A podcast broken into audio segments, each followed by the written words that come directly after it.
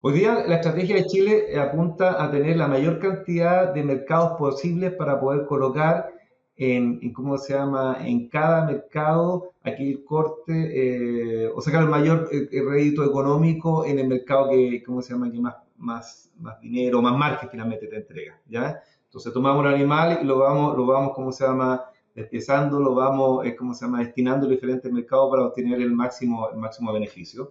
Eh, eso es lo, lo primero y por eso es tan importante para nosotros tener la mayor cantidad de mercado abierto.